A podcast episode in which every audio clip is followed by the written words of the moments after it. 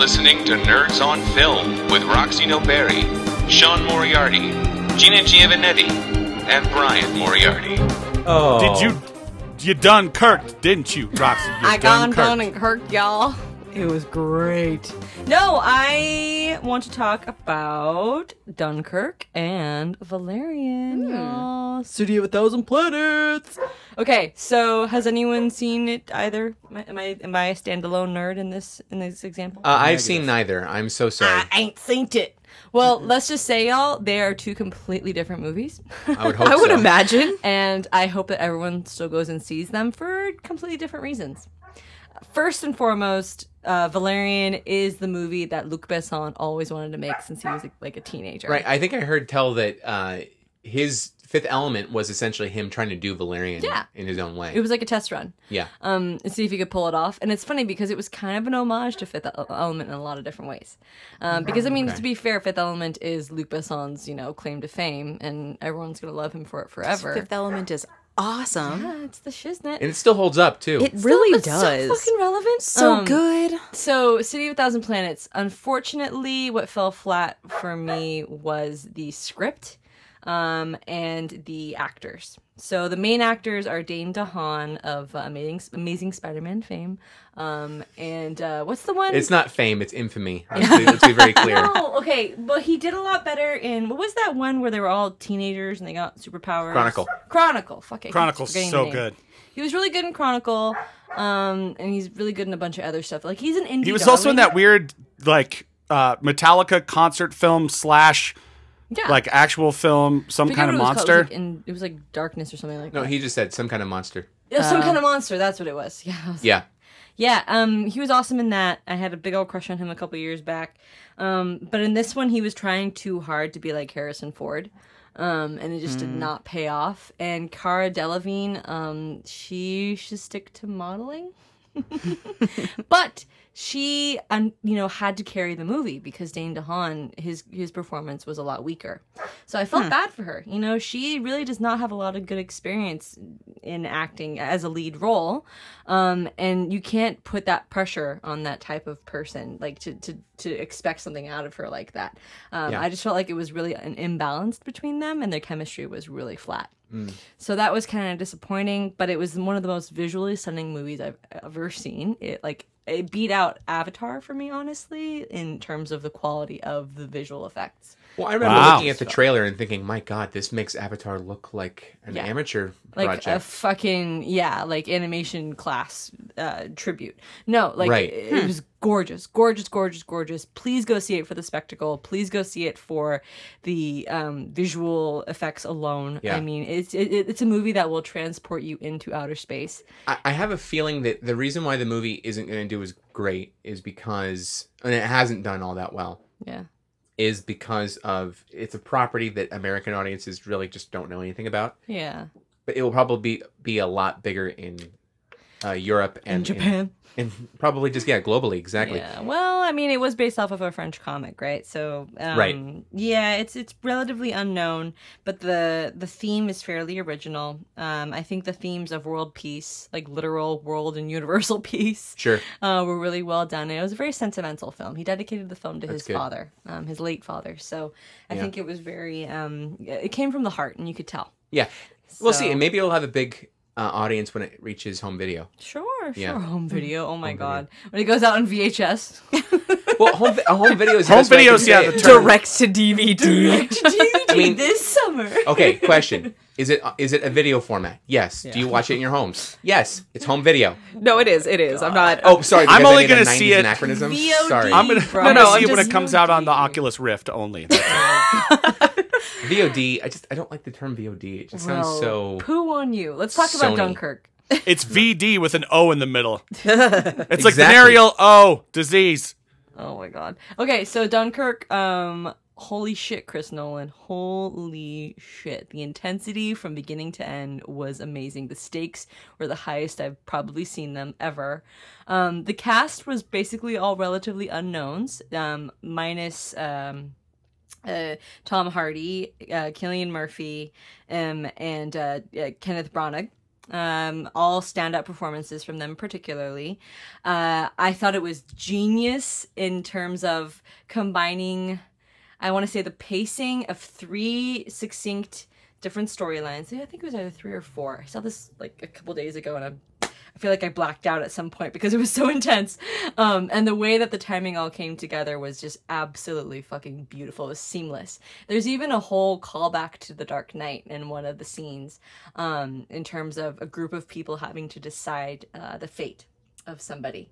And the, the scene I'm referring to in Dark Knight is the scene on the ferry when, you know, they have the trigger for the bomb and they're trying to. Um, to figure out, you know, wh- When what are they gonna Debo is trying to not kill everyone. Exactly. I thought that was really cool. Kind of like if you're a big Chris Nolan fan, you're going to really appreciate that how they kind of uh, tied that all together.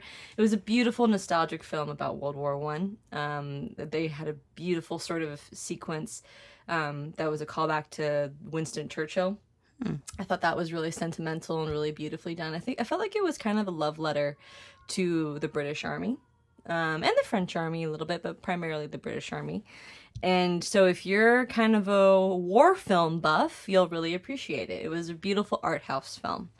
Uh, there were some pretty slow moments, though, that were kind of lagging. I would say that there were some plot holes, some characters that did not have closure that I wish could have had closure.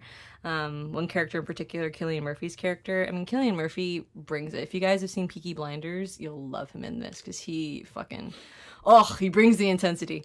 Um, but like overall, Dunkirk was a very aesthetically gorgeous, um, moving, uh, really well done script. Just overall, I think it's going to be definitely an Oscar contender, um, at least for editing, sound, um, uh, cinematography, possibly for writing. Um, and I'm really excited to see how it'll do during awards season because it's definitely an early contender for sure. So two completely different movies, y'all, and I had the time of my life. I was a good film nerd these past couple days. And that's all I have to say about that. there you have it, guys. Uh, Gina, have you seen anything lately? Oh, nothing. I know you saw Spider Man, but that I did see. Yeah, I, I mean, I mentioned that that last episode, but Yeah. Anything on Netflix, Gina? I mean, I've I've mostly just been watching like TV on Netflix. Been watching like Orange Is the New Did Black. you watch Glow? I haven't. No, Glow is my my next choice. Oh, get on it. I'm so I'm really excited. I just need to like I need to complete things. so I'll wait that's for you. yeah. Um, I'll wait for you. I wish I could quit you. I wish I could quit you. I'll wait. You tell, hit me up when you want to watch. I haven't seen any new. I mean, honestly, I think the last movie I saw in the theater was probably Spider Man. Because we just we've been so busy, but we have watched. We have caught up on Game of Thrones, which is awesome, and then we started watching Stranger Things finally. Oh my god. Hey, what? Stranger Things is so good. Yeah. Dude, welcome to Speaking the of nostalgia, right? Like Yeah. so many '80s and Right, '70s but, movie like, callbacks. but also just kind of like an entity of its own too, Mm-hmm. which is so good. Like I want I want Dustin to be my future child. Like he's Yeah. oh, he's, so cute. cutie. So Vanessa is further along than I am. She's doubling back for me. We've only seen the first episode, but we are going to we are going to finish it before. Dude, I knocked that show out in three days. Yeah. I loved it. It was Well, much. there's so not that many episodes, right? It's like So eight gorgeous. episodes. Yeah, such a great show. it Yeah. was so good. Oh, Winona, welcome Well, back. we definitely are planning to have it done well before the October release date of the season. you two. fucking better. If uh if you need something in that same vein to kind of fill your Stranger Things shaped hole once there's none left, uh Brian K. Vaughan's Paper Girls is a fantastic comic that's also kind of like weird and 80s to uh to fall back on as well. yeah. Have you read Saga, Brian? Oh Read god. Saga. Do it S- now. Same same author, Saga, Paper Girls, and the completed Y the Last Man. Oh, okay. So good. I guys, I really like comics and books. If you didn't pick up on that Nerds on already, comics. I like I like a lot of stuff. Good shit. Was an idea we had. We had a Nerds on Comics idea for a podcast years ago. Never really came together. What have you seen, Shanzi? So the two movies that I saw recently that I thought were amazing, and they kind of like I I've said this before. I've I'm so desensitized by movies now that I'm rarely surprised by anything. Like for example, spoilers, Wonder Woman spoilers, when I completely could tell who uh, Ares was from the moment that he appeared. Um, but there were well. two movies I watched that completely surprised the shit out of me, and I had ideas about what they were going to be about, and they completely turned my head around. And it was uh, Get Out Oh. and Colossal. Tell me about Colossal because I think there's a big thing about everyone's talking about Get Out, but I don't think enough people are talking about Colossal. I, I hadn't actually heard of Colossal until you mentioned it, and then I just saw like an ad for it on Facebook or something. I can't really. Okay, so what you've if you've seen the trailer, the trailer looks like it gives something away, but it really doesn't. And I can't the I can't really tell you what the story is about without ruining the whole thing. You kind of got to go into it just knowing the following. Anne Hathaway is like this crazy alcoholic who keeps going out and partying all the time, and she comes home to her boyfriend, and her boyfriend boots her out of the house and says, "Yeah." So she moves back home and reconnects with an old, old friend from like elementary school, played by Jason Sudeikis. They start watching TV, and there's been at the same time of the morning, for a few mornings, I think I forget what day of the week they were. There is this giant monster that is attacking a kaiju, you know, attacking uh, Seoul in Nor- in South Korea. And you start then uh, Anne Hathaway starts to notice something similar about the way the monster's moving and how odd it is, and realizes that she's controlling the monster. and that's it. And she doesn't realize. That's all you need to know going into it. Interesting. You, okay. I, you know, Sean, the moment you said Anne Hathaway, I remembered watching this preview, Yeah. and that's fucking hilarious. to that me. sounds great. But the kaiju thing is like you're like, oh, this is gonna be a cool kaiju movie too. There's a there's good kaiju scenes in it. okay.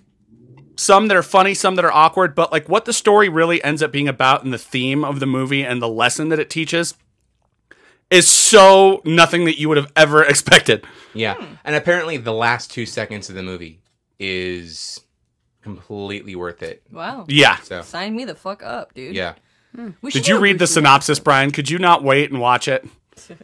Uh, no, I just I haven't I don't know what the last two seconds are. I just Kevin Smith said that the last two seconds you have to like that makes it like completely worth it. I appreciate The last two seconds is one of the kaijus, Bilquis is the other kaiju.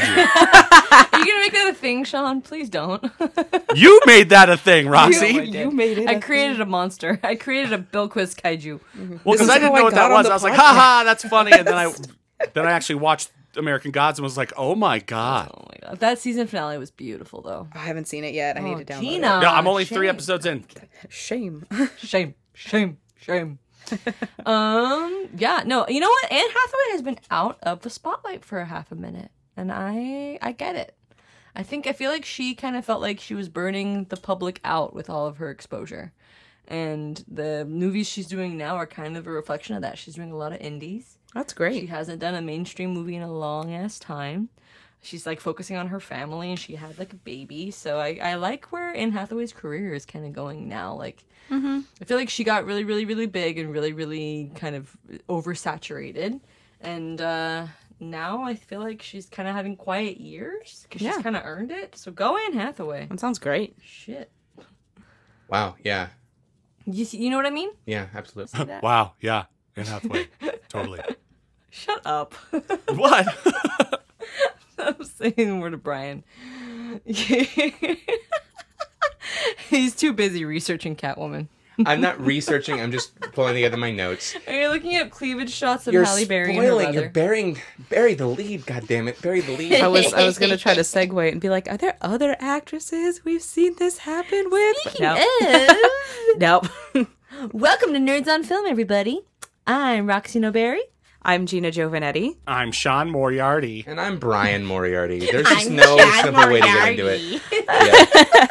um, so, guys, we have talked about bad movies in the past. Oh, movies have that are not even guilty pleasures. We've, head done- we've, like we've had those. We've yes, there is. We did guilty pleasures. We've done movies that make us so upset that we had to uh, Take a break. take a break. These are.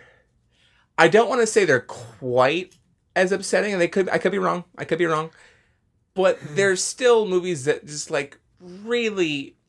There's missing the mark and then shooting the opposite direction. and And getting These- basically shot by the bullet that Yeah. like backfired and you're Oh, gone. God, yeah. yeah, these Putting movies shot themselves in both feet and potentially in the crotch uh, at the same time. So that's what we're talking about. Movies that really like we're not talking like The Room. because that's a whole other say, level of like said, you epic said failure. miss the mark. I say, oh hi, Mark.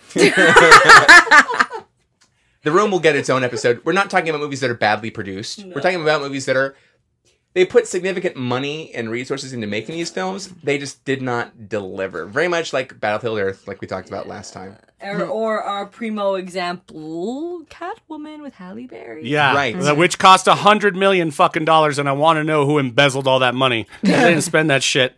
So here is what I find fascinating about Catwoman. So if Tell you us. look very closely in that film, Hmm, How close? in the when she goes to that basically the cat psychic lady who tells her that she's from a long line of cat women.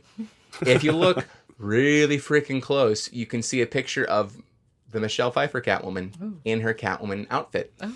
So technically this catwoman is set in the same universe as the batman 89 films. Well, so like my my confusion with Catwoman always was, and I know in the last episode we talked about, well, where do you like toe the line in nostalgia? Do you or any any sort of you know thing something with a source material? How close are you to the source material? How far do you diverge? yeah this one was not this wasn't enough. this was this is a prime case where it's they wanted to make a catwoman movie marketed it as the catwoman from batman but then did something in the complete opposite direction and wanted to tell some like egyptian folktale thing Well, so first of all, let's take let's pull it back for a second because this really starts with Batman Returns.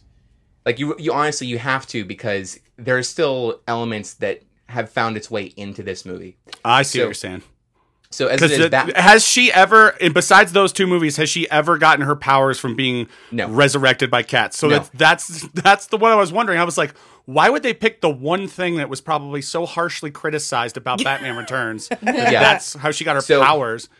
keep in mind that at the time, it's been criticized by nerds and in retrospect, but at the time, Batman Returns was very successful and they loved people loved Michelle Pfeiffer as Catwoman. So I still love her. the premise Pfeiffer was in I think 1993, about a year after Batman Returns uh, hit, and as they were starting to ramp up for Batman Forever, uh, Tim Burton at that point had already kind of exited the project, and they were looking at Joel Schumacher to take over that film.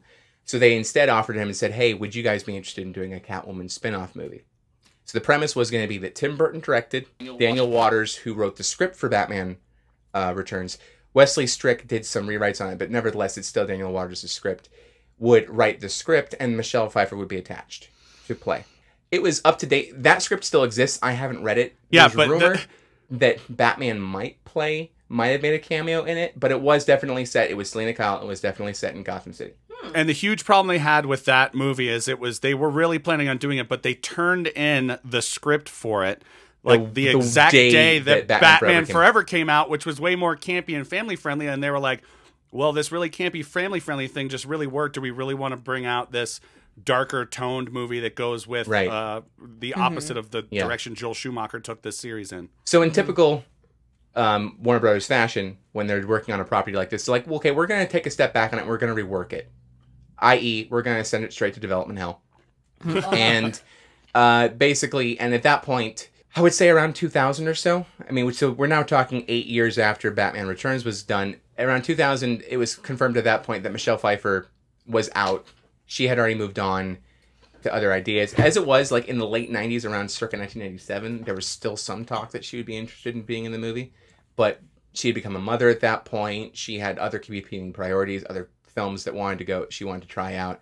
And Burton, by that point, had even been offered fucking Superman Lives. So he was he was kind of just like cycling through a bunch of different things. But what was interesting, I found, is that typical Burton loves to make callbacks to horror movies. His deal was either he got to do a Catwoman movie or he got to do a remake of The Fall of the House of Usher, and he made neither of them. It turns out. So, uh, also typical Warner Brothers fashion. So that happened, and then the script got rewritten um, by a chick named Kate Chick- Kondell. Chick She wrote the movie Valentine. And that is when things kind of go really, really off course because at that point, it's not set in Gotham City. It's not Selina Kyle. It's a person they, they created for the sake of this movie called Patience Price, not to be mistaken for the pop star. Um, It, it And- was just so far from any Yeah. rendition of the only the only binding factor was the reincarnation by cats, basically, and that she Which has the nine lives. even- yeah. And then finally, when they had gotten that, there was a little more momentum, and finally Ashley Judd had signed on to be Catwoman, and most Hmm. fans were like, "Oh, Cat- Ashley Judd, I totally buy her as Catwoman." Then like a year or two goes by, and then she kind of bows out, and then finally they got Halle Berry to jump on, and that's when things really start to pick up speed the script goes through some other substantial rewrites. It becomes she wasn't always working at a cosmetics company; she was working somewhere else. Um, she becomes Patience Phillips as she becomes in the movie now, and uh, in very unusual tone.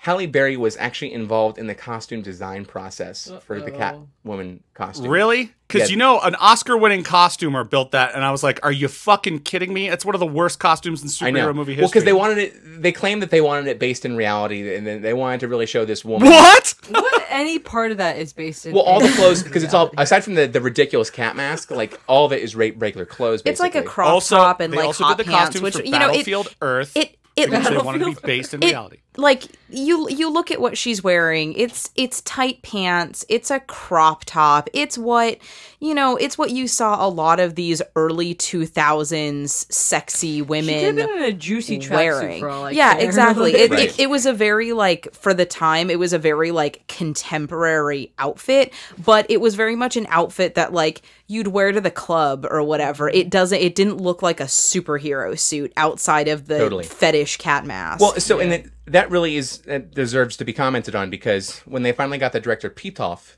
to join it, who is a French kind of art housey at this point, was kind of an art housey art kind director? of You film. Yeah, he- no he had- movies are made by no good movies are made by directors that have one name, like Exactly. Nick G. Exactly.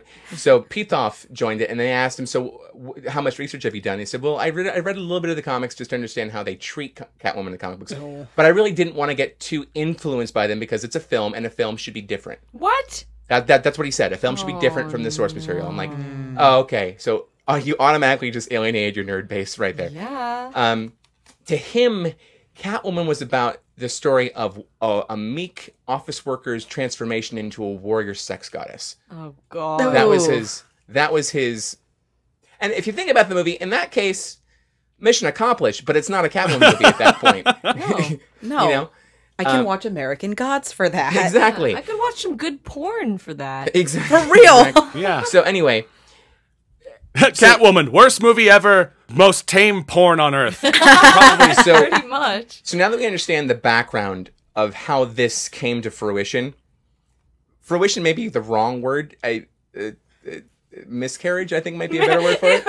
Yeah. Ryan, that's uh. That's Sorry, A It's, no, much? I, I I get it. Yeah. Yeah, me- little too much? message received, Too but much? Okay. yeah, a little too much. Okay. All right. Sorry for those. Sorry, sorry, women. I- sorry, women. Women population. Women- Um, Uh, sorry, women's is. sorry. This movie was in the Maybe because- director's belly. The director drank too much, and now the movie turned out this way. Yeah. I don't So know anyway- which metaphor is worse. I know. I'm like, Yeah. Are you saying this this movie has alcohol fetal syndrome? It's not. Yeah, it's not. A, yeah, this movie is fetal alcohol syndrome. It is not a oh. miscarriage. Oh, Oh, God. I was thinking like a total late term miscarriage, but okay. No, God. Jesus, Stop talking about God. Sorry, miscarriages. sorry, sorry, sorry, sorry.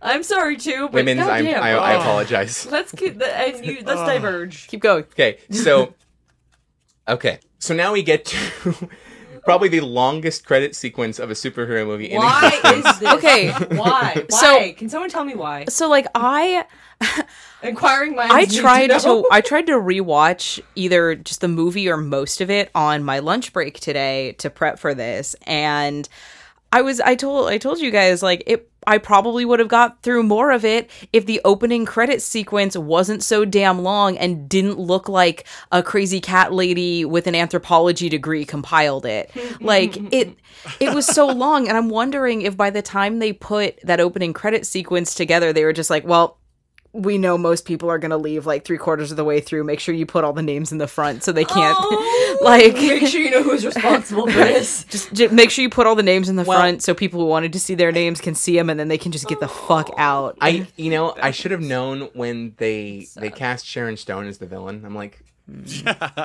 My All spidey I- senses oh. tell me something is we're not going to work with this. I'll movie. never forget the scene when she tried to like break her face and her face would not break. Oh, Oh, yeah, because God. of the special renew whatever the hell it's called. Sharon Stone The- is the immortal. apparently Violin. Skin cream of steel is what we'll call Skin cream of steel. Apparently, we'll God. call it. Um, She's so ham, oh, derived from ham-fistedly small taste bits of describes it at plankton. the end. Wait, Um, wait, wait, wait, wait. You both talked at the same time. What? Sean? She ham-fistedly describes what it does at the end. She's like, if you stop using it, your face disintegrates. But if you use like way fucking too much of it, you become living marble and you can't feel a thing. yeah, yeah. like- also, I just like that that scene. I'm sorry, like I get that like she's supposed to be this powerful like feminine villain, but like have women worn jumpsuits since like as like a power se- s- uh, symbol since like don't know. the late She'd seventies? Sometimes I don't know. Sometimes they're kind of sexy. Like they're pretty sexy on Sharon Stone. Okay, But uh, like I don't know. I think I think Sharon Stone and Hillary Clinton alike. yeah. I think I think I think it depends. Wait, Just- Hillary Stone Clinton's wearing a jumpsuit? Wait, jumpsuits or No, No, we're saying Pantsuits and jumpsuit, not jumpsuits are different. She's wearing a fucking jump, a strapless jumpsuit. Oh shit! I don't remember that. Yeah. Sorry, no. Also, ju- Yeah. this is one of those movies that I'm just like, I don't, I don't like to accuse things of like setting feminism back, but like, damn, no, Gina. this say movie, it. oh god, this movie was terrible in that it's, I department. mean, can you really say it was feminist? I mean, it was made by. I mean, yes, I guess in the sense of the vein of warrior sex goddess, maybe, but yeah, like warrior No, it is, sex Brian. goddess for the male gaze? Yeah, no, exactly, was- yeah. It was. Yeah, very you build up this relationship between her and Benjamin Bratt. Great casting choice there, by the way. and then at the Bratt end, she just sends everybody notes, being and his is like, "Uh, yeah, I got to do my own thing, my Catwoman thing." She was delightful and independent at the beginning of the film. She did not need hot pants and a crop top to be powerful. Is or hot a pants- crazy hairdo. Yeah, I think you say crazy- it's hot. I thought hot pants was code for Benjamin. Shouldn't say crazy. It was actually a very hot hairdo, but An Um, I amazing hairdo this- that she does herself with like the kitchen scissors. She just Mulan's it. yeah. No, Benjamin Bratt was pretty good. I mean, for his whole Benjamin Brattiness, that was mean, kind of the prime of his Oh. career, by the way. Congratulations, year. it's Yeah, the same I mean- character he played in Miss Congeniality. yeah, no, Basically. he was basically himself, and it was fine because I I, mean, like Benjamin. honestly, Bratt. his best acting is when he plays Manny's father on uh, Modern The Modern Family. Family. oh my so god, great, so great. he is, but he's Benjamin Bratt is always going to be Benjamin Bratt. He's not a character actor. Oh no, yeah, he's gonna be he's gonna be the sex symbol from Law and Order. He's going to exactly. be the sexy cop. yeah, Totally, he's a sexy totally. cop. Oh, that Absolutely. was oh, this, Yeah. and, And he then- fulfilled but- his destiny. Well, I mean, he does it extremely well. I mean, come on. If there's any strength in this movie, it's just the fact that Benjamin Bratt could do his thing and Right. there was no deviating from that norm. So there was a sense of like, okay, something I could connect to, like their relationship. Sure. You know, and, and if anything, they did have, you know, some semblance of some chemistry because Benjamin Bratt is fucking hot. God, he's so he's so patronizing. but in- he's sexy. I don't care. She's letting him be that way Also, because of how we- her character is. Can we talk about all the terrible cat stereotypes in this Oh, movie yeah, too? Drinking milk, Yeah. Going to town on sushi. I mean, like, Hissing at Really? the dogs. Yeah. I would, I honestly like half expected her like to like be caught with like a mouse tail hanging out of her out of her mouth. Oh like seriously, I wanted like, her to cough up a fur ball at sushi. When she Exactly. was at sushi, I wanted her to be like, This oh. movie is a giant coughed up fur ball. Let's be real. There you go. Oh, that's this movie is a cinematic fur ball. There's the metaphor. There's the metaphor. Right. There's the metaphor. Jesus. Well, there you have it. So Catwoman. Well, I'm hey, so sorry. Did you guys despise? Okay, this is one of the worst parts of the movie. So in 2003, one year before this movie comes out, we go and we see Daredevil, and there's the playground scene where they fight each other, where Daredevil and Elektra fight each other, and you're like, this is like one of the worst things ever. This is a lesson to everybody. Don't do something stupid in a playground to try to develop a relationship. And then one year later, let's basketball have a basketball game where somehow Halle Berry becomes like a street baller from an and one basketball video from like the late '90s and can jump off walls and like slam dunk on people. So can I tell you a story? I think we all knew this was going to be a smoldering dumpster fire from the moment we saw the first trailer for this film. cats. Yeah, So I want to share the story of the first time we all saw the trailer for this movie. Oh, great. We were all we had bought tickets for the midnight showing of Harry Potter and the Prisoner of Azkaban. nice. Oh, And God, it- Catwoman, oh. Catwoman was attached. Oh, to this because it was coming out later that year. Oh. And the trailer ends, and there is silence. No. There is silence, and one of our friends, a guy named Brady, two rows in front of us, says perfectly at full volume, "I hope it's as good as the Hulk," and, and got a huge laugh. Oh my god! Like all the fans at the same time just knew. Okay, we all agree this is a piece of shit, right? we haven't even seen it yet. It's a piece of shit. I've made peace with Hulk though because now I watch it as if it was like directed by both fucking Christopher Nolan and uh, Darren Aronofsky at the same time. You're- it's, you're it's talk- like Requiem for the Hulk talking about the slash Hulk one? Mento. Yeah, it's Requiem for the wait. Say that again. Requiem for the what? Requi- Requi- it's Requiem for Hulk Mento. for Hulk Mento. so true. It fucks your brain. Wasn't Liv Right? Tyler in It that? or fucks was your that brain. Jennifer Connelly. No, Uh, Liv, no, Liv no, Tyler- uh, no, Liv Tyler was in the Edward Norton version. Yeah, Jennifer Yeah. Connelly Jennifer was in Connelly, the yeah. um Was- the Ang Lee one She with Eric Betsy Ross, Bana. Yeah. They're basically the same. Yeah, and Sam Elliott was Thunderbolt Ross and way better than fucking George William, one of the Hurt fellas. William Hurt. One of those Yeah, William guys. Hurt. One of them. Oh, I should have talked about Hulk today then, huh? We can probably say I'm sure you'll have another bad movie episode that comes up, but that's that's the one where he just looks like a blob green play-doh the whole time, and I think that's that's one of the first movies that I really saw them trying to accomplish that that comic book Look. look. Totally. And I think And it- from the multi-panel perspective, good on them. Like, it was actually pr- kind of interesting, but this Yeah, it, it just- didn't make up for a lackluster yeah, story. Yeah. Yeah. Yeah, the well, the story was. I thought the story was pretty enthralling, and I just thought that the choice of villain, with it being his dad, and then the two fucking mute, like the Bebop and Rocksteady of the Hulk universe in dog, giant dog form, Yep. was Hulk really dogs. shitty. Yes. Hulk dog. That's a thing. Mm, Hulk dog. Hulk dog millionaire. Hulk only pawn in Game of Life. oh God, you're right. It was attached to Harry Potter and the Prisoner of Azkaban. Yeah. Damn. Is it all coming back to you now, Gina? It is all coming back to us now. We can barely recall, but it's all coming back. I can barely recall, but it's all. all coming back to me now. Uh, but no, just Fuck you, Celine Dion. but no, just the, the cow. It's just so so bad. yeah. Um, guys, I mean, we we would normally say we would want to spare you from from seeing this kind of movie, but at the same time, I think you kind of need to see it for yourself because it just It's a it good gets guilty pleasure.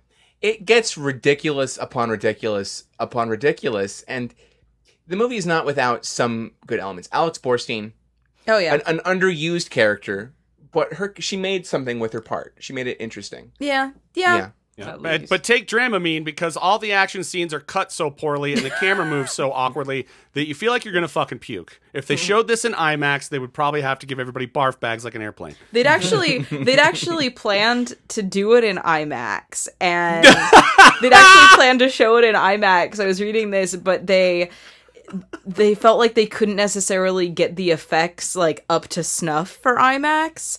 And so they ended up pulling it from from IMAX and they had the the worst tagline with it where the poster was supposed to say catch her in IMAX except the CAT Ugh. Ah. in catch was all caps. Oh my god. No. It's I all would have bad. marketed it. I would've It's all marketed it bad. I just reiterate how all right. poorly Warner Brothers' priorities were at this point?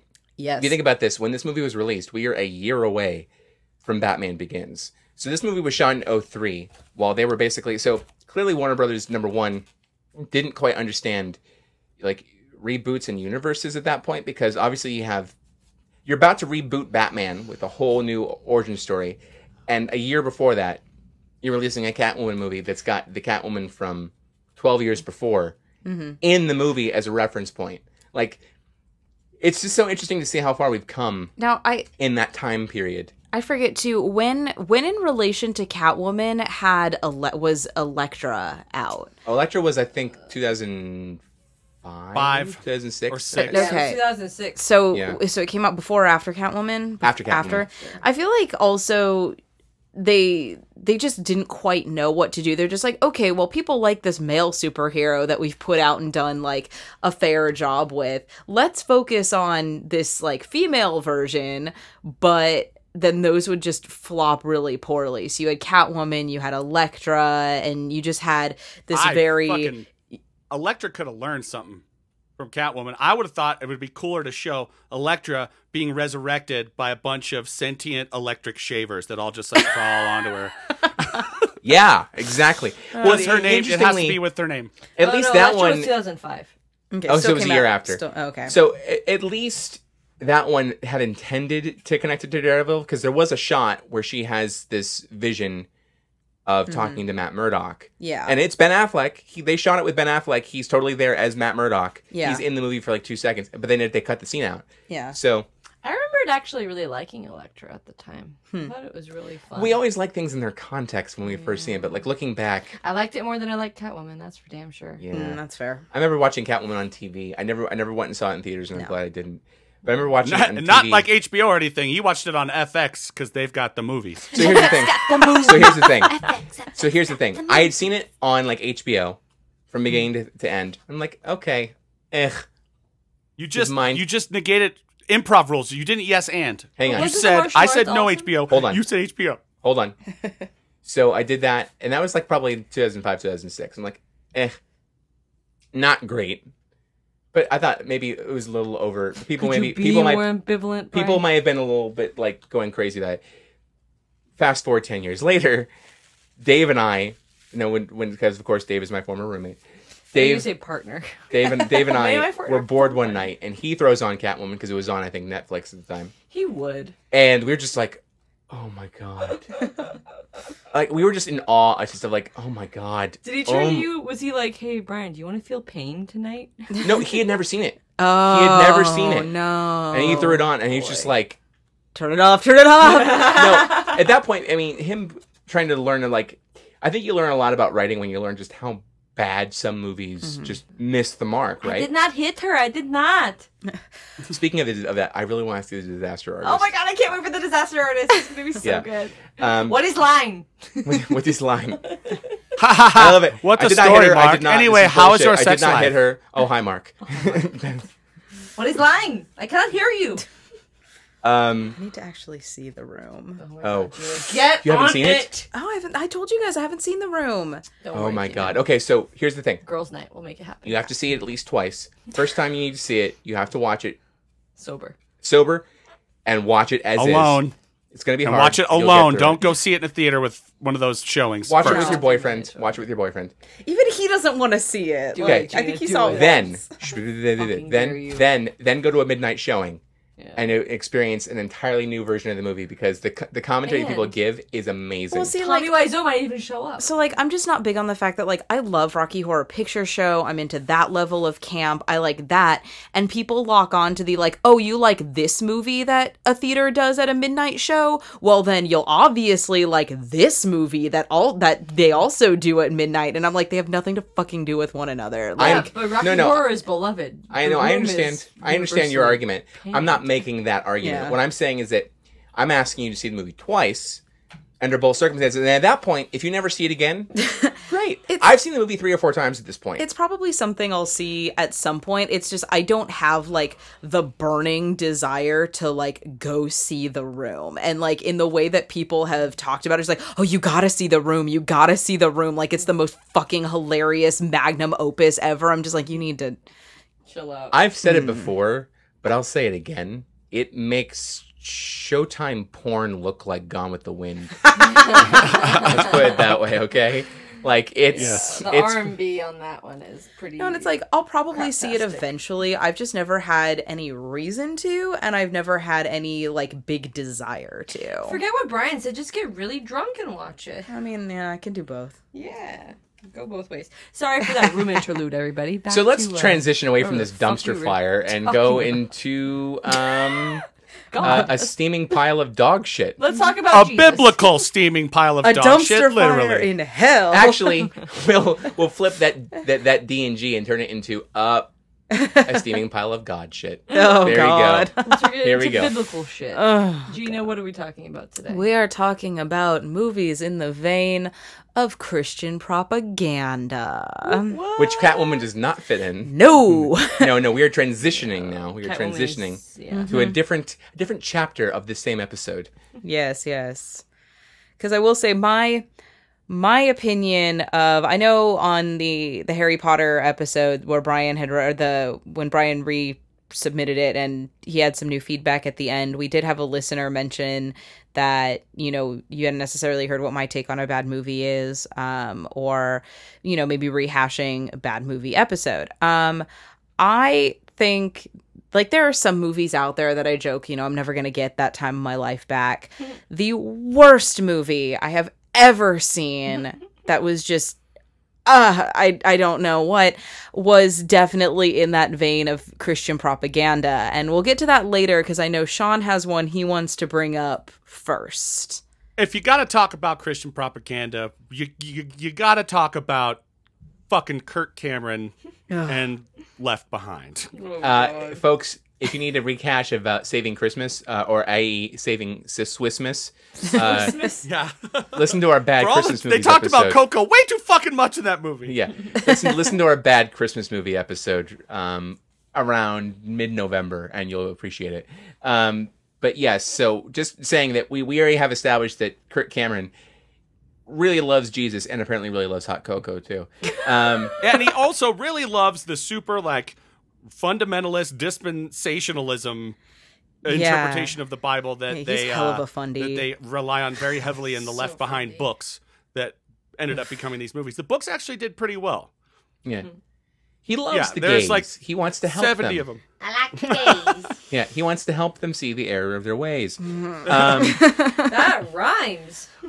Yeah, so so That'll for- be his next movie, The Error of Their Gaze. and it's G A Y Z E. I don't know why, because I guess they're looking at something. gays. Uh, so, Brian, can you give us? Uh, can you shine a little light on what dispensationalism is, since you seem to be the uh, the, the religion expert, especially when it comes to like Catholicism and Christianity? Well, so essentially, what? Well, I mean, I can tell you what a dispensation is in terms of Catholicism. So that might color, a sense, what dispensationalism transition translates to. But a dispensation is essentially when a bishop or a pope basically says, "Now you're good," um, and basically says you can ignore a normal protocol or procedure that is involved with canon law. It's usually just used for That's not at all smaller what things. it is in this sense, Brian. No, no.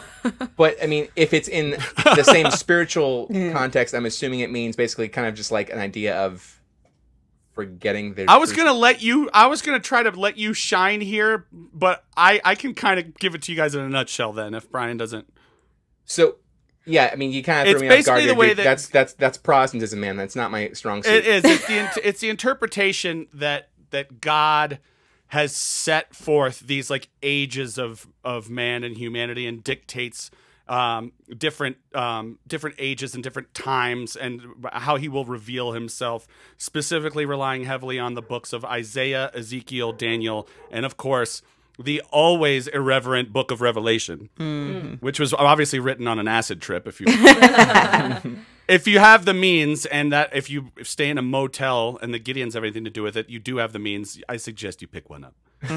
so the way this book or this book slash movie works, the very first one with Kirk Cameron, I just watched today, and holy shit, it's for free on YouTube. It's in four by three aspect ratio, but that's okay. I, I don't want the extra. I mean, it was made like in the year 2000. That's the other thing you have to remember too. It was, yeah. It was made in the year 2000. It looks like a TV movie. Uh, I think it. I'm not sure if it was a TV movie or not. Um, but so the rapture happens, right? People just all disappear, and people are losing their shit and crying, and everybody's like, "My children are gone!" Like all the children went, and I'm like, "Come on, there's got to be at least one asshole child who didn't get raptured." It's got to be the one kid who, like, you know, kills frogs and burns ants with a magnifying glass that didn't get to go up to heaven. What I'm sorry, I just thought of a, of a total. I'm going to tangent this for a second. If it was a South Park episode version of this, where the rapture happens, all the people go to get teleported away, and it's a room full of dinosaurs, and they said, "Oh no, no, no, no! You misheard. This is where everyone gets raptured." No. My- oh no, this is my worst nightmare, Brian. Oh, you're triggering Gina. oh, that was oh, we don't have we don't have that audio anymore because that was in the other episode. It's true. Oh, And so yeah, so movie made in 2000 and it was marketed and promoted as such. The most ambitious, what was it? The biggest, hold on, the biggest and most ambitious Christian film ever. And I'm Oh, like, well, you're fucking not setting the bar very high. I mean, because be- uh, the special effects looked like birdemic fucking quality. I mean, to be totally honest here, pa- from a purely Passion of the Christ from, is from not a from like a from a purely ambitious. objective standpoint, biblical films made by Hollywood aside, this is like the birth of the independent Oh, Christian yeah. film movement. Oh, that's true. basically. Yeah, that's but still, if you if Christianity still involves the Old Testament, and by that mean the fucking the Ten Commandments and Ben Hur were far more huge and ambitious projects. Mm-hmm. True, but those were still studio films. I'm saying this is the independent. Oh, this is the biggest and most ambitious project that Kirk Cameron could get the money for. Exactly. Exactly. fucking growing pain syndication money went into this shit. Absolutely. No, no, you're absolutely right. They were mismarketing it. Totally. And he put himself in the movie and he is he does not have the he he is a precursor to Kristen Stewart in his ability to emote throughout this entire movie.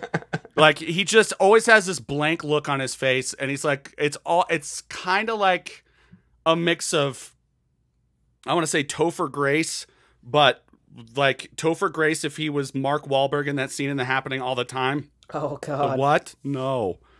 Oh no. That was his performance. Grace. I get what you're. I get what you're trying to say. And by the way, this fucking movie, so they made three of them. There was uh, Left Behind, Left Behind Tribulation Force, because the, the, the Earth gets split up into the Tribulation Force, who are the newer converts who, uh, you know, want to go to heaven later. And then, of course, the, the Antichrist rises up, and the Antichrist's name is Nikolai Carpathia. and he's Russian as fuck. Okay. He is, and this, but this. So they made those movies, right? amazing And name. they also made a fucking series of PC games, a series, real time strategy games where you, play, and then they evolved the games once they bought. Uh, they they bought a, an engine from a different game and tried. But the, these games have been criticized for sexism, bigotry. One was actually criticized by the Christian community because there was one where you could play on the side of the Antichrist. Oh my god, that's option. amazing. But there's like I've heard that there's parts of this game where like you you meet up with somebody who in, in like the dystopian wasteland and you have the choice to kill or convert. You can kill them or can convert them to Christianity. And when you kill them, you hear part piece members of your team going, "Praise God, he's dead." Shit like that. This is So this doesn't this sounds like there's a few episodes of The Simpsons where like Bart is hanging out at the Flanderses and he's Yeah. playing these games with Rod and Todd, and that's what it sounds like. It sounds Yeah. like a parody of itself. it does. It sounds great. I mean, come on, kill or convert. I mean, that's pretty much like you're stealing from the Crusades' playbook at that point, guys, or the Conquistadors' playbook at that point. You know, um, because nothing went wrong there ever. Nothing. Our relationship Yeah, so with the Islam PC are games- fine. You guys should get a hold of Everything is perfect. Move along. Kirk Cameron biography.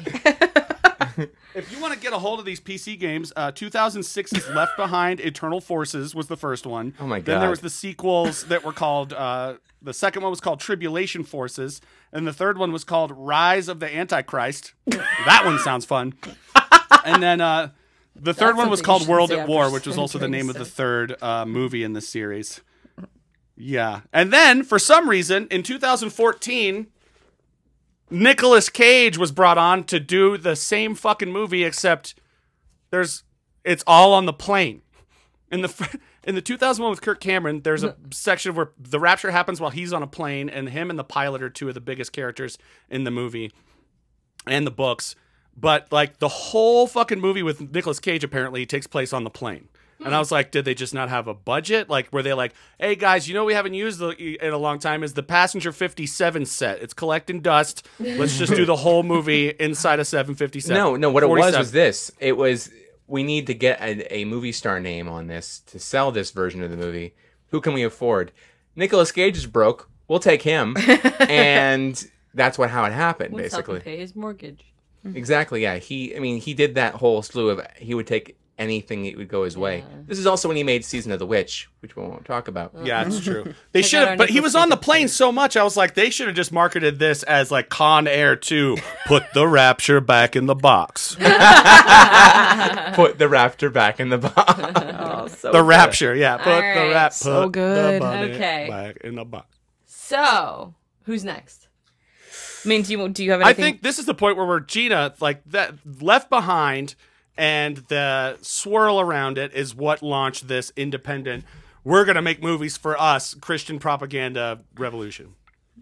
Yeah. So I'm gonna I'm gonna take you guys back a couple years ago. We're going, going. Back, I back to- I was very very actively involved in my church's youth ministry program, which I loved. It's a wonderful wonderful program, and I love those kids so so much. They're fantastic. Um, in recent years, I've kind of backed off a little bit, but one of the last ones I remember was several of the kids go to a lot of the local Catholic schools, and they had done a showing of this particular film at the schools. And so one of the girls requested that, you know, for one of the nights we didn't necessarily have an idea for, we watched this film.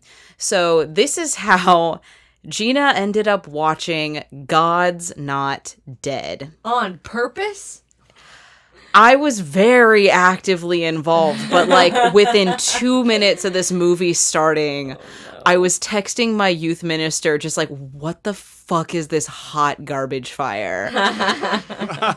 like, there are movies that you can watch that are bad, like Catwoman or The Room, or even, you know, The Hobbit or whatever, that you can think of where it's just like, well, I'm glad I watched it and I have an opinion on it. I'm not glad that I watched God's Not Dead, you guys. And so many, like, right wing were just like, oh, it's so good because our good Christian children are being persecuted in their schools. And God, it's.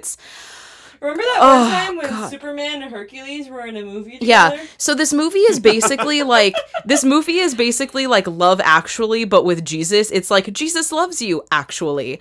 Um, and it's And Dean Cain So, and Kevin It's Sorbo make Jesus, appearance. Jesus at the end with cue cards, dropping them, giving a whole message to the children of America. to me you are perfect except the atheist no, but like that's basically that's basically what the message of this film is like it starts off you have Kevin Sorbo and Dean Cain, fucking Hercules and Superman, somehow in this suckfest. And before we recorded, Sean Sean mentioned he would I want to see a Hercules Superman fuck fest. yeah, so so would Yeah. I, but I was stuck watching God's Not Dead instead. Um basically the the the plot is that it's a, you know, evangelist, uh, you know, kid a religious kid he and his girlfriend are in college and he goes into a philosophy class. And the philosophy teacher pulls this whole you know god is dead kind of thing. And in order to pass the class at the end of the semester all of the kids are going to have to sign a thing that says god is dead which first of all like you can't do that. There's no philosophy teacher out there that's actually going to persecute you for your beliefs. They're going to go over different philosophical things and even the asshole philosophy professor I had in college, like he was a dick because he was a dick, not because you were religious. But like and then it basic and then so this kid is just like oh no like i i don't want to do that. And it's like okay whatever stand up for your beliefs. And he basically like debates his philosophy professor over this and you kind of see what goes on around him. Like there's um so it's it's kevin sorbo and there's you know the philosophy teacher but basically everything's connected. So you meet a character who is also a you know kind of religious woman but she's dating atheist dean cain who's like a crooked businessman who's like cheating on her. And so like her brother and her boyfriend are atheists and you know that sort of thing. And then you know she has a plot line where she gets diagnosed with cancer and dean cain breaks up with her and then he's like an asshole or whatever. The the main kid his girl his also christian girlfriend doesn't like that he's standing up to the professor and breaks up with him so it's just like everybody but this perfect little jesus kid is you know a villain yes brian Question: Are we 100 percent sure Dean Cain had not come into contact with red kryptonite?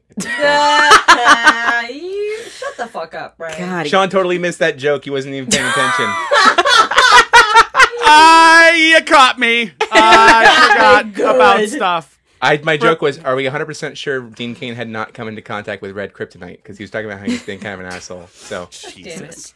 but like it's it's one of those things where it's all of these stories that are like so loosely connected and like the kicker is i'm not even like spoilers i guess if you're gonna go sit through this crap Why, fest Gina? Like, Why would you do I- that to me? but like at so at the very end it's you know the the clincher is that ultimately the kid confronts the philosophy professor with why do you hate god so much and then um you know he says you know well i hate god because you know when i i was christian when i was a kid and my mom died and blah blah blah blah blah sob story sob story sob story. And then the kid comes back with like oh well how can you hate something that doesn't exist? And then basically at the end it's like everybody who was seen as like pure and good and everything everybody who would have been saved in the rapture goes to a, a christian concert. And so it's like this kid the sister that i told you about that was like kevin sorbo's sister and dean cain's girlfriend um uh you also periodically see a muslim girl throughout the film who decides to convert to christianity at Why? the like Why? you know anger of her father or whatever and it's all God. it's all complete utter propaganda bullshit. The clincher though is that your happy ending is that on the way to like go do something Kevin Sorbo's Kevin Sorbo's character. Oh, you know what? I think it's Dean Cain's character. Like gets it, hits Kevin Sorbo's car, and Kevin Sorbo's character ends up dying. Oh my God. And the whole thing is like your happy ending is supposed to be that like as he's dying, he gets a text that says like God's not dead, and then as he's dying, a minister comes and gives him like the last rites, and he technically like becomes a Christian again right before dying. And I'm watching this just like what kind of fucking bullshit is this? Like, I don't think I have ever, ever been so angry after watching something. Not even the third Hobbit movie, not even Catwoman, Spider-Man like, not even, like, I have never been so angry. And I think part of it is because I'm like a little liberal Catholic heathen. But I'm just like, I just hate it that, like, no, my impressionable youth ministry kids are watching this. They're, They no. need, they need a palate cleanser. I know. I'm just like, I'm just like, God, can we just watch Dogma after this, please? But Yes! that is so. If I anybody, like you, Gina. I do what I can. Uh, so if anybody the out children. there who has followed has followed this now this far, my opinion of like the worst movie, you know, not you know, th- there are things like The Room, there are things like Freddy Got Fingered, there are things that are out there. But God's Not Dead is the worst waste of time and mental capacity I have ever, ever seen. Like, And it's also dangerous the way that you're saying that it, it the the ideas that It's- it's putting into, like you said, impressionable young so people that are watching this and their youth ministry groups are Yeah. at camp. It's so dangerous and i i could not stand it. And it's it's at the point where like it was totally pandering to a particular audience because there's cameos of you know family members from like the duck dynasty family and this was before they were you know off the air and everything. This was at like the height of you know everyone and their cousin fucking watch these rednecks. But you know i you guys i'm really angry It was the real. It was the real Beverly Hillbillies, except instead of oil, it was a fucking duck collar. And it's was- like, what would happen if they all got money? Well, no, and that's it. And it's just, it's just, you know, there was, you know, Christian music and like Duck Dynasty and just everything that just pandered. And even, you know, different Christian groups thought it was just a complete mess, too. And interestingly enough, it seems to have merited a sequel called mm-hmm. God's Not Dead 2. he doth say, Boogaloo. God, I wish that's what it was. But like, That's not the subtitle. I, I personally No. like God's Not Dead 2 Zombie Jesus. Yeah, no, it's it's just called God's Not Dead 2 and like I read about it. This one has that one had a plot line that I feel like had a little bit more merit where, you know, there was um like there was a it was supposed to be like a teacher where you know one of the ki- one of her students was going through something miserable and they asked the teacher like hey where do you find your optimism? And the teacher said well you know I go to church. And so they kind of you know started a discussion about it but then while they were in class, the student asked the teacher if, you know, X event was similar to like X biblical story, and the teacher responded to her. And then some kid got pissed off that you know religion was being mentioned in school. And like i feel and you know they went and they fought it in court or whatever. And like for me that's a little bit more feasible. It's still complete like pandering and propaganda because really like how often do you see that? Except like when except when it's misunderstood. Like when i was a junior in high school we were supposed to read um among other things east east of eden and two books of the bible the books of genesis and the book of luke. yeah. And first day of class you know you had all the little like proto hipsters that came in and they were just like um we didn't read the bible because this is a public school and you're not supposed to be teaching the bible. And it's just like look jackass you can teach the bible in a public school as long as you're teaching it as literature and not you know the truth and you know total and complete word of god and you're gonna die if you don't believe it. Plus you don't pick up on the religious allegory in east of eden if you don't read that first stupid. So like that's True that. so yeah, but like I well said, Gina. yeah, so excuse, excuse me for ranting about No, it's about okay. this, but Well, I mean, I so here's the thing. I, the I Need worst. to, I, I need to throw my commentary on this because I haven't seen either film, but don't. but I have an opinion. Damn it. Um, It's okay. You can Well, bond, I mean, you can so- bond with me as a fellow Catholic. right. I mean, so look, we're, we're both look, we're both believers. We both. Believers? You love Justin? I'm a Justin. How dare you? How fucking dare you? I have to bring the Canadian into this room. Come on, man. What do you mean? Um, okay. Is So it too late now to say sorry, motherfucker? Continue. I need some Despacito from you. I'm just saying.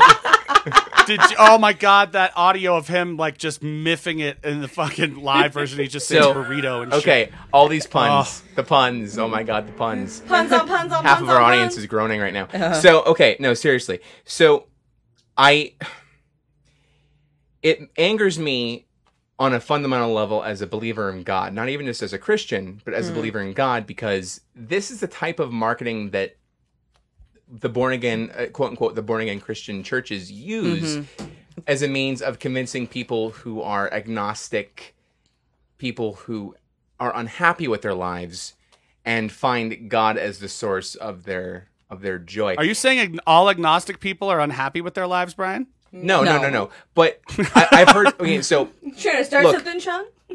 I've I'm just saying, read- watch your talk track, bro. Okay. Look, I've read like the conversion comic strips that they try to send, like they Oh, try to use, and like it's like the pamphlet they give you, and the it's worst. it's in the same vein as that. Like you see examples of people who are unhappy in their lives, and they're saying, "Well, you're unhappy in your life because of sin, and therefore you need to say the sinner's prayer, accept Jesus as your personal savior, and then that your life will be all honky dory." Here's the thing with that. No, um, it No. no, it's. I mean, no. I mean, and maybe this is the uber Catholic in me, but like, suffering is part of life. No, Yeah. it's the lift Catholic. Like- that is oh, that is definitely the the Catholic. like, but like, but I mean, Ooh. you can be a good person, you can be a believer in a higher power, and you're still gonna have tough days. You're still gonna have tough times, you know. Oh yeah. You're and not exempt from suffering if you're a Christian. exactly, and you're, you're you're not a suffering person because of your sin. I mean. Mm-hmm. You're a suffering person because maybe you know. I mean, maybe in a more like modern, like not as guilt-ridden context of we're human and we're flawed. Like we're not going to be happy all the time for that reason. But like the idea, I that think you- of. Sorry. go ahead. the idea that you have to subscribe to a specific type of religion mm-hmm. to be able to find happiness in your life, I think is the Ultimate cop out. I think it's a cop out, and I also think it's a misunderstanding of mm-hmm. things because you know, I mean, we're living in an age where the Pope even said that atheists can go to heaven under Yeah. the right circumstances. It, you should join because you feel a spiritual connection to something, and you mm-hmm. need that. You feel that connection to it, and that makes you feel more complete. But that's not to be confused with happiness Yeah. you know happiness is a temporal emotion that you feel because something's going well. And it's as equal to anger, sadness, frustration, Exactly. guilt, shame, Yeah. all you of you, them. you can't mix up happiness with fulfillment. Those are two, and a lot of times they do get conflated with one another. And I think, and it's important that we don't conflate them with one another. And that's why this movie is fundamentally flawed because it's using that fallacy of mixing emotion with other issues here. Well, I mean, the serotonin part of our brain is also linked to addiction. Right, So exactly. it's all kind Yeah. of coming back to the mm-hmm. same source. And in fact, if you were to do, I mean, if you were to be a lit major and going through all the, the, the number of fallacies this movie makes, I mean, these movies basically, the biggest one they do is they appeal to emotion. And they don't mm. appeal, and they appeal to fear more specifically fear of damnation, fear of not being mm-hmm. able to find happiness, all those things. Yeah. And that's what pissed you off, I think. I think that's also part of the yeah no and factor. it, it it just pissed me off because it's also it's also just kind of like i i didn't like that you know this stupid little like perfect white boy was just ev- oh everyone around him was just just so just so mean to him like uh, i just i couldn't Cry me a fucking river. I couldn't because it's just like you you wanted to start shit. You willingly signed up for us a philosophy class just so you could tell a teacher you were wrong. Oh, your girlfriend's the bad guy now. Oh, everybody else is the bad guy now. Go home. Yeah. Like Go. There's no accountability whatsoever. go back to your fundy homeschooling. Like can you please? Exactly. I like how our episode has like turned into this like religious debate. Well, but here's the thing, really like, grinds like my it's not we're, gears. we're not neither Gina nor myself are anti we're not anti religion at all. no. We're, think what you we're are what we are pro. is we're pro reason. yeah. And even if you want to go old school Catholic, if you want to talk about like Saint Augustine, Yeah. Augustine talked about reason is what you need to be able to get to the point where you can take that leap of faith. Reason will only get you Yeah. so far. That's when you need to take a leap of faith. But you need Yes, reason and to get different.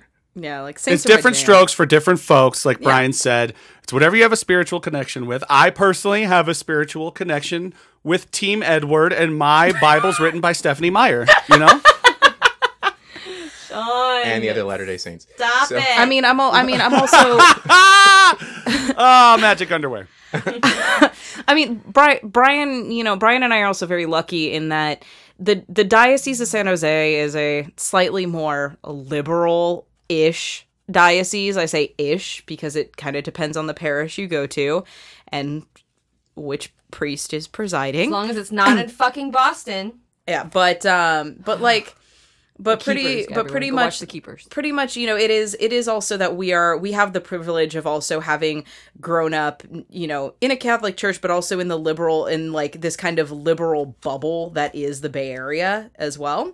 Um and so you know we've we've also been a part of families that are very open to kind of exploring other thoughts and things too. Because you know you i know i know plenty of catholics out there that are also you know close-minded dickheads so i Yeah. mean and i'm not i'm not saying like you know me being catholic makes me a good person it's something for No, me No, there are Catholics on both sides yeah of the aisle. exactly like i'm not i'm not saying like, we're logically. perfect yeah Muslims, there not are Jews, Yes. not not trying to say that like brian and i are, are perfect because no, we're catholic no. or anything But what I will say is that I think this area, maybe this is just my observation. I have no data to support this, but there's been a lot of influx of Jesuit, former either former Jesuit priests or Jesuit influence. Well, it, it helps that we have several Catholic schools in the area, um, several Catholic high schools, as well as a Catholic college That are as all run by the Jesu- that are all Jesuit that are all very I don't know what primarily any run of by the this Je- means, but Okay. I definitely can respect it. Okay, so like Jesuit, so there's No, like Gina, yeah, I think we should kind of Sorry. keep going. Actually, yeah, no, sorry. this is deviating into an Yeah. area that Sorry. I think is, is fun,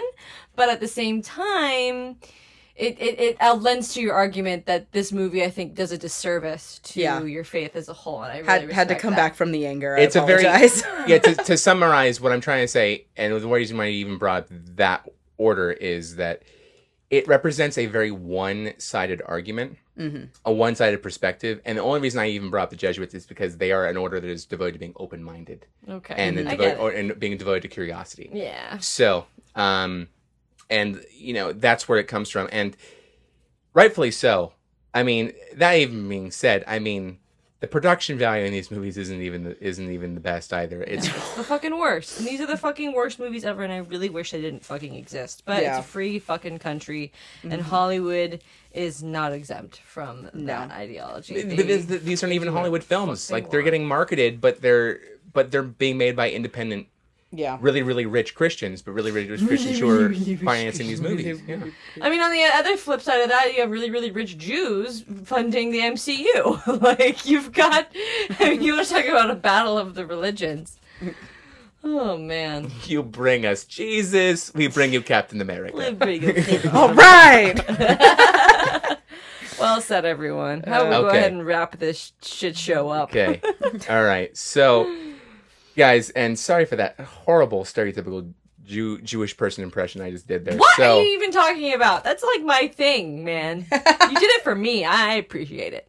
yeah, it's not always cool. Just throwing it out there. Are you kidding Um, me? It's my Uh, no, I'm being legit right now. it's my like my my call to to Christ. We are sure to get feedback about this episode. I want to meet a nice Jewish Yep. boy one day.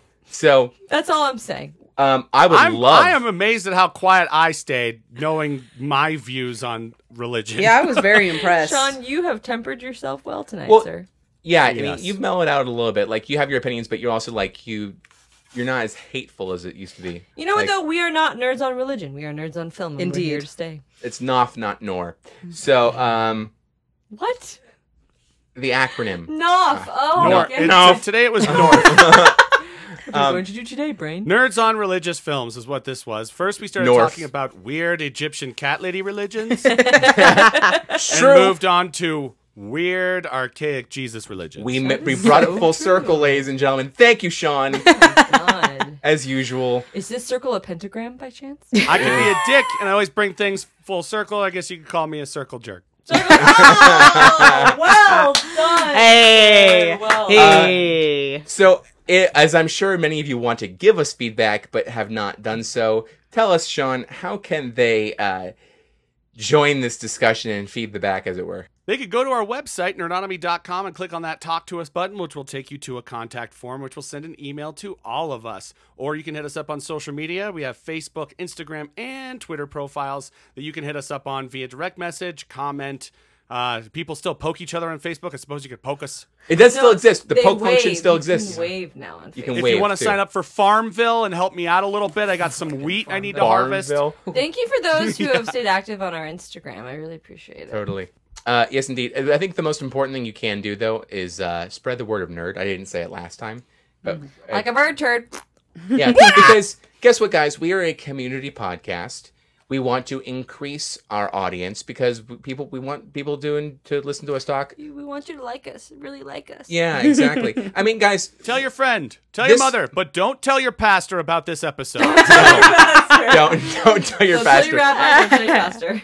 That's a good title. Don't tell Um, your mullah. Don't do guys i just we have to thank you again because without you our listeners we wouldn't be able to sustain Nerdonomy like the things you do particularly donations the things you help us do help us pay for um, our server hosting our services and by the way you helped us pay for a new computer in our studio. So well, then none of that would have been possible without your help. So thank you very much for that. Please keep up please keep supporting us and tell people Please, about that. enough kqeding um, or PBSing. Contributions from viewers like you. Exactly. Enough PBSing. Um, so, and until we meet again, stay nerdy and tune into our next exciting episode. Same nerd time, same nerd channel, nerdonomy.com. See ya. Bye. Later. Jesus is Lord. And roll credits.